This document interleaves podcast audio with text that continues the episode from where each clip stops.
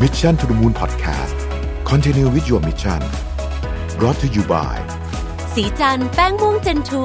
คุมมันนาน 12 ชั่วโมง ปกป้องผิวจาก PM 2.5 อัปเกรดเพื่อผู้หญิงทุกลุกสิ้นสุดการรอคอยกับ Back on Track Planner สมุดจดรุ่นใหม่ปี 2021 จาก Mission to the Moon ผมอยากชวนทุกท่านกลับมาจดบันทึกชีวิต เปลี่ยนตัวเองให้กลับมาดีที่สุดทำสิ่งนี้ไปพร้อม ๆ กัน Back on Track สู่เส้นทางที่คุณอยากได้ สามารถดูรายละเอียดได้ในเว็บไซต์ของ Mission to the Moon ขอบคุณครับ สวัสดีครับยินดีต้อนรับเข้าสู่ Mission to the Moon Podcast นะครับคุณอยู่กับรวิศ หาญอุตสาหะครับ จริง ๆ EP นี้ไม่มีอะไรมากครับ อยากจะขาย planner ครับแต่ว่าก็เลยต้องหาเรื่องมานิดนึงเพื่อให้ขาย planner 2021 แบบมีลีลาสักหน่อยหนึ่งนะครับ ก็อาจจะหลายท่านจะผ่านตาไปบ้างนะครับ ปีนี้เราก็มี planner ชื่อ Back on Track นะฮะสิ่งที่แตกต่างจากปีที่แล้วคือว่าหนึ่งคือเล่มใหญ่ขึ้นนะครับสองกระดาษหนาขึ้นดีขึ้นนะฮะพื้นที่การเขียนเยอะขึ้น แล้วก็ไม่มีวันที่ก็คือเดี๋ยวไปใส่วันที่กันเอาเองเผื่ออยากใช้แบบเดือนสองเดือนสามก็ได้นะครับเอาจริงๆต้องบอกว่าวันนี้จะมาชวนคุยประเด็นนี้ด้วยแหละ คือประเด็นเรื่องชื่อของ planner นะฮะคือผมเองก็ช่วง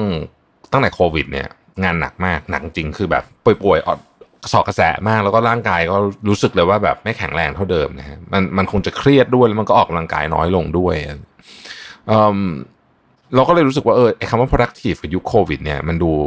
แหมมันดู ถ้ายิ่งจะไปกดดันเรื่องนี้เนี่ยมันจะยิ่งทำให้แบบอะไรๆแย่ลงหรือเปล่าเพราะนั้นในความเป็นจริงเนี่ยเกณฑ์ต่างๆ ที่เราเคยใช้ในการ track เมื่อปีที่แล้วว่าอะไรสำเร็จไปบ้างเนี่ยนะครับ จริงๆ ปีนี้ต้องรื้อใหม่หมดเลยนะ บริษัทก็เหมือนกันนะ บริษัทปีปกติเราก็จะต้องมีโกโตกี่เปอร์เซ็นต์อะไรใช่ไหมครับ ปีนี้นี่คือ survive เอาให้รอดนะฮะ ผมว่าเราเองก็เช่นกันเนาะ เราก็เราก็อาจจะต้องรื้อระบบการ tracking หลายอย่างเหมือนกันนะครับ เพราะว่าปัจจัยแวดล้อมหลายอย่างเปลี่ยนไปเยอะนะครับ ผมเชื่อว่าหลายท่านที่กำลังฟัง Mission to the Moon Podcast อยู่เนี่ยอาจจะ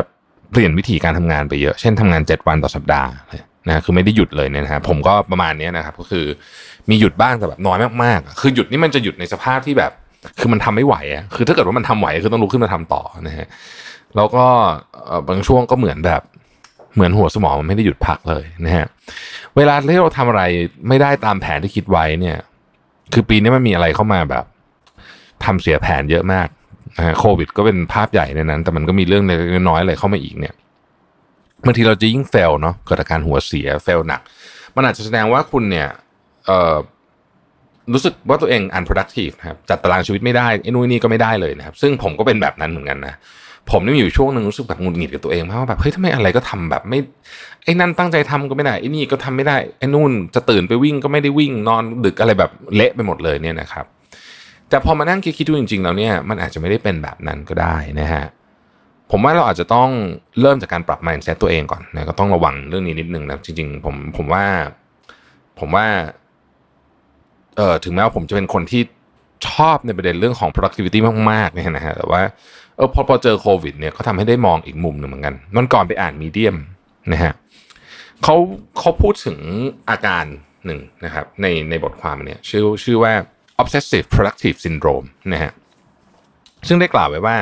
หากใครที่เป็นในอาการนี้นะฮะก็จะกลายเป็นคนที่แบบเจ้าระเบียบจัดมากๆ โดยไม่รู้ตัวนะครับ แล้วก็ติดอยู่กับความ perfectionist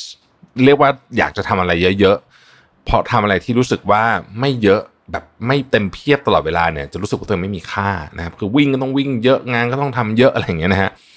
แล้วก็มักจะเกิดกับผู้ใหญ่ในช่วงอายุที่เป็น mid life ก็คือตั้งแต่ 30 ถึง 50 เดี๋ยวนี้ mid life เริ่มเร็วนะฮะ30 ก็ mid life กันละนะครับ ที่กำลังขยายความมั่งคั่งของตัวเอง อาจจะเป็นนักธุรกิจเป็นเป็นผู้ประกอบการเป็นคนทำงานนะฮะเป็นพนักงานออฟฟิศเป็นข้าราชการเป็นอะไรก็ได้อะจริงๆเป็นอาชีพอะไรก็ได้ แต่ว่าเนี่ยมีความรู้สึกว่ากำลังอยากจะขยายอะไรบางอย่างของตัวเอง อยู่กำลังสร้างแบบฐานของตัวเองอยู่เนี่ยนะครับ ซึ่งอ่านไปอ่านมาเฮ้ยเขาบอกว่าไอ้โรคนี้เนี่ยสาเหตุเนี่ยนะครับ ส่วนหนึ่งมาจากพันธุกรรมด้วยนะเออนะฮะผมก็ เออก็ก็ก็ก็อาจจะมีส่วนเกี่ยวข้องเหมือนกันนะฮะคือต้องต้องเรียนตรงๆว่า จริง ๆ คุณแม่ผมเนี่ย ถ้าใครคิดว่าผมทำงานเยอะแล้วนะฮะไปเจอคุณแม่ผมนี่รับรองหงายเก่งไปเลยนะครับเพราะว่าคุณแม่ผมนี่ทำงานเยอะผมเยอะนะฮะคุณแม่ผมนี่เป็นแบบ very active person จนถึงอายุตอนนี้ท่านเจ็ดสิบปลายแล้วเนี่ยเขายังแอคทีฟมากๆนะฮะต้องต้องต้องเตือนคอยเตือนนะพ่อแม่ก็จะโอ้ชอบวิ่งชอบอะไรอย่างเงี้ยบางทีกลัวแกล้มอะนะฮะผู้ใหญ่ล้มมันลำบาก คุณพ่อก็เป็นคนทำงานหนัก แต่ว่าจะจะไม่ได้แบบ เอ่อแบบดูดูแอคทีฟตลอดเวลาเหมือนคุณแม่เนี่ยคุณพ่อก็จะเป็นคนทำงานเชิงแบบ เชิงคิดลึกๆแบบว่างานแบบวิววิเคราะห์อะไรแบบเนี้ยนะฮะแต่คุณแม่เนี่ยจะเป็นแบบโปรแอคทีฟมากนะใครใครใครที่เจอคุณแม่ผมพูดอยู่ทุกคนบอกว่าโอ้แม่ไม่รู้เอาพลังมาจากไหนนะผมนี้ยังไม่ได้เซี่ยวหนึ่งเลยนะเราก็อันนั้นส่วนหนึ่งอะพันธุกรรมก็ส่วนหนึ่งนะครับ อีกเรื่องหนึ่งก็น่าจะเป็นสภาพแวดล้อมนะ ภาพแวดล้อมที่เปลี่ยนไปในยุคนี้นี่แหละครับเขาเขาบอกให้เป็นสาเหตุของไออาการนี้เหมือนกัน obsessive productive syndrome นะฮะสภาพแวดล้อมที่ว่าเนี่ยคือเอ่อเขาเรียกว่าเราติดกับความรู้สึกว่าเรา productive เท่าไหร่ก็ไม่พอนะครับซึ่ง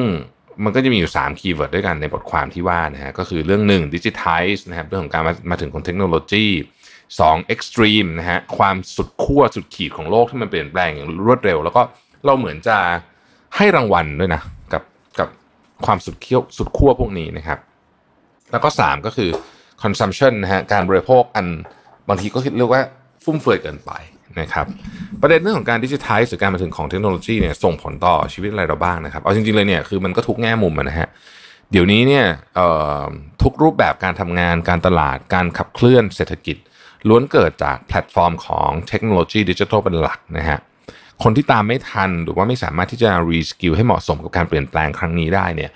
จะรู้สึกว่าทำยังไงมันก็ไม่ดีพอสักทีนะครับยิ่งหากเราเป็นหัวหน้างานที่แบบตำแหน่งสูงๆเนี่ยนะเราไม่เข้าใจ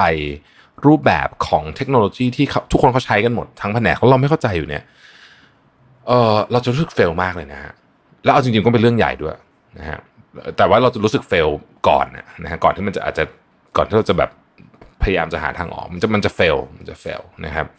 อย่างตอนนี้ถ้าเกิดว่าผมไม่เข้าใจเรื่องของ digital marketingประมาณหนึ่งเนี่ยผมก็จะรู้สึกค่อนข้างเฟลมากทีเดียวประเด็นต่อมาก็คือเรื่องของ extreme นะฮะสุดขีดสุดขั้วโลกที่เปลี่ยนแปลงเร็ว อันนี้ไม่ต้องพูดกันมากนะครับ เราเห็นอยู่ทุกวัน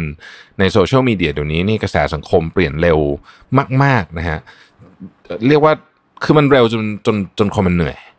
นะจนคนมันเหนื่อยนะฮะบางทีก็เบิร์นเอานะฮะ แล้วหากเราไม่มีวิธีการจัดการภาวะ extreme นี้เนี่ยประเด็นนี้ก็ถือว่าน่ากลัวเช่นเดียวกันนะครับ สุดท้ายคือ consumption หรือว่าการบริโภคมากจนเกินความจำเป็นนะฮะคือเราต้องยอมรับว่าชีวิตเรามันสะดวกสบายขึ้นจริงๆนะครับแต่ว่าการสะดวกสบายขึ้นนั้นเนี่ยมันก็มาด้วยราคาที่ต้องจ่ายเหมือนกันนะครับไอราคาที่ว่าเนี่ยก็คือราคาของการใช้ทรัพยากรแบบเยอะขึ้น บางอย่างจะต้องใช้ใช้คำว่า ไร้ขีดจำกัดด้วยซ้ำนะฮะไม่ว่าจะเป็นการกินการทำงานการใช้ชีวิตนะฮะมันเหมือนดาบสองคมนะครับ เพราะว่าเราจะรู้สึกเราจะจะรู้สึกว่าแบบเอ้ยอันนี้มันยังไม่ดีพร้อมต้องดีกว่านี้อีกอะไรเงี้ยนะฮะอาหารต้องอร่อยกว่านี้สิอะไรเงี้ยนะครับมันต้องหรูกว่านี้มันต้องอะไรกว่านี้เนี่ย อันนี้มันก็ก็มีโอกาสที่ทำให้เราตกเป็นทาสของทุนนิยมได้นะครับฟังมาถึงตรงนี้แล้วคุณรู้สึกว่าคุณเป็นแบบนี้อยู่หรือเปล่านะฮะเราถ้าเกิดว่าเรารู้แบบนี้แล้วเราควรจะแก้ไขอย่างไรนะครับ จากบทความ Medium ชิ้นนี้เนี่ยเขาก็แนะนำบอกว่าวิธีการจะช่วยคุณหลุดพ้นจากความรู้สึกเหล่านี้เนี่ยและมีสุขภาพจิตที่ดีขึ้นกว่าเก่าเนี่ยข้อแรกต้องแยกแยะก่อน เราต้องแยกออกจากกันให้ชัดเจนเป็นสัดส่วนเลยว่าส่วนไหนคือ part ของการทำงาน ส่วนไหนคือชีวิตส่วนตัวนะครับ หากเราเอามาปะปนกันหมดเนี่ยนะครับ คุณจะทำทำยังไงคุณก็ทำไม่ได้ดีเท่าที่คุณอยากทำแน่นอนนะฮะผมแนะนำ trick สั้นๆ ที่ผมใช้ในการวางแผนชีวิต และนำไปปรับใช้การตั้ง goal ใน Back on Track Planner ด้วยนะครับ ก็ นี่แหละขายของนะฮะไทยอินเลยนะครับ พวก annual goals ที่ผมออกแบบเนี่ยมันก็ออกแบบไว้ใน Back on Track Planner 2021 เนี่ยนะฮะก็ต้อนรับแผนชีวิตแบบใหม่นะครับ มีโกที่เป็น 3 ส่วนด้วยกันนะครับหนึ่งคือ about work นะฮะคาดหวังชีวิตงานงานปีนี้เป็นยังไง 2 about life นะฮะคาดหวังชีวิตส่วนตัวเป็นยังไง แล้วก็อีกอันหนึ่งที่ผมว่าสำคัญไม่แพ้กันแล้วพยายามจะค้นหาเยอะๆ ก็คือ about happiness นะฮะคาดหวังความสุขของชีวิตนี้คืออะไร ซึ่ง การตั้งเป้านี่มันจะ friendly มากขึ้นจะไม่จะไม่ดูดูเดือดเหมือนปีที่แล้วนะครับแล้วก็จะช่วยให้โฟกัสเป็นอย่างๆไปได้นะคือผมทำอันเนี้ยจากความรู้สึกของตัวเองนะจากความอยากใช้ของตัวเอง เพราะฉะนั้นมันก็จะเป็น reflection ของ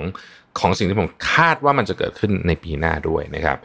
part ที่สำคัญมากคือ about happiness นี่แหละเพราะผมเชื่อว่าการสร้างความสุขกับตัวเอง ไม่ว่าจะเป็นอะไรก็ตามนะฮะมันมันอาจจะไม่ใช่เรื่องทรัพย์สินเงินทองก็ได้เนาะการสร้างความสุขกับตัวเองเนี่ย แม้จะเป็นเรื่องเล็กๆน้อยๆเนี่ยมันจะทำให้ชีวิตคุณเนี่ย ต้องใช้คำว่ามีสุนทรียะมากขึ้น ซึ่งผมว่าคำนี้สำคัญนะและเวลาพูดคำนี้คนมักจะนึกถึงว่าต้องใช้เงินหรือเปล่าจริงๆไม่ต้องเลยนะฮะสุนทรียะนี่มันมากับ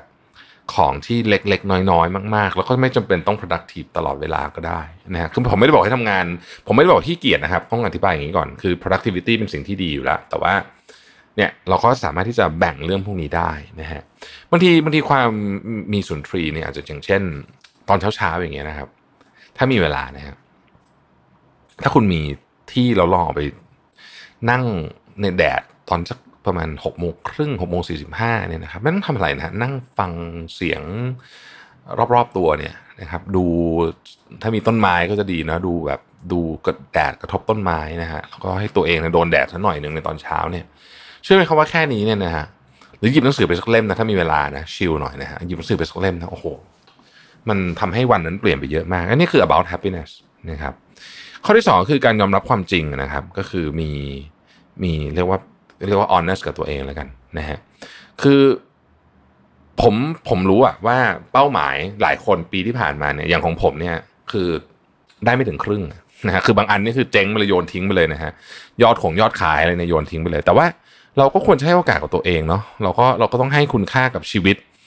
แม้ว่ามันจะเป็นชีวิตที่ไม่ถึงเป้าหมายก็เถอะนะ ความล้มเหลวก็ถือเป็นบทเรียนสำคัญที่ทำให้เราเนี่ยเรียนรู้แล้วก็จะประสบความสำเร็จในอนาคตได้นะครับ อย่างเคสผมเนี่ยปีนี้บอกเลยว่าโอ้โหยอดขายอะคุณคือปีนี้เราตั้งใจเปิดปีมาด้วยด้วยความมั่นใจมากนะว่า บริษัทจะเติบโตเยอะมาก แต่พอมันแบบโอ้โหแบบสะดุดเยอะมาก คือผมบอกเลยว่ายอดขายปีนี้แบบ เละนะฮะคือไม่ก็ไม่ได้เละมากแต่ว่าก็คือแบบ ไม่ค่อยไม่ไม่ดีต่ำกว่าที่คาดไว้เยอะนะครับ เราก็เราก็ต้องเข้าใจต้องปรับปรับใจไปนะฮะผมใช้ว่าปรับใจนะเพราะว่าจริง ๆ เนี่ย เราทำอะไรไม่ได้มากกว่านั้นนะบางทีนะฮะสถานการณ์มันเป็นแบบนั้นจริง ๆ นะครับ ข้อสุดท้ายคือเรื่องของการพักผ่อนนะฮะคือเขาบอกว่าร่างกายเรานี่มันมันเหมือนมันเหมือน CPU ของคอมพิวเตอร์เนี่ยคอมพิวเตอร์เนี่ยยังต้องพักเลย คุณเราเป็นคนทำไมเราจะต้องพักไม่ได้นะฮะก็อย่าคิดเล็กคิดน้อย จนมากเกินไปนะฮะมันมันจะทำให้เกิด overheat นะครับแล้วก็พักผ่อนสำคัญนะฮะก็จริงๆผมก็แนะนำทุกคนเสมอนะว่าเรื่องพักผ่อนนี่สำคัญมากใครอยากจะ productive ไปเยอะต้องนอนเยอะๆนะฮะสุดท้ายนี้ก็ขอทายอินอีกสักหนึ่งรอบนะครับแหมโอ้โห EP นี้ทายอินกันรัวเลยนะฮะ Back on Track Planner 2021 นะครับสมุดบันทึกเล่มใหม่ล่าสุดจากทีม Mission to the Moon Media ที่ออกแบบมาเพื่อการ track goal อย่างมีประสิทธิภาพนะครับแล้วก็มี เราปรับหลายอย่างนะฮะจากปี 2020 ที่เราได้รับคอมเมนต์มานะครับเลยเราปรับให้มีขนาดใหญ่ขึ้น มีพื้นที่จดบันทึกมากขึ้น วัสดุแข็งแรงกว่าเดิม กระดาษ 100 กรัมนะฮะกระดาษดีกว่าเดิมเยอะเลยนะครับ แล้วก็มีเอ่อ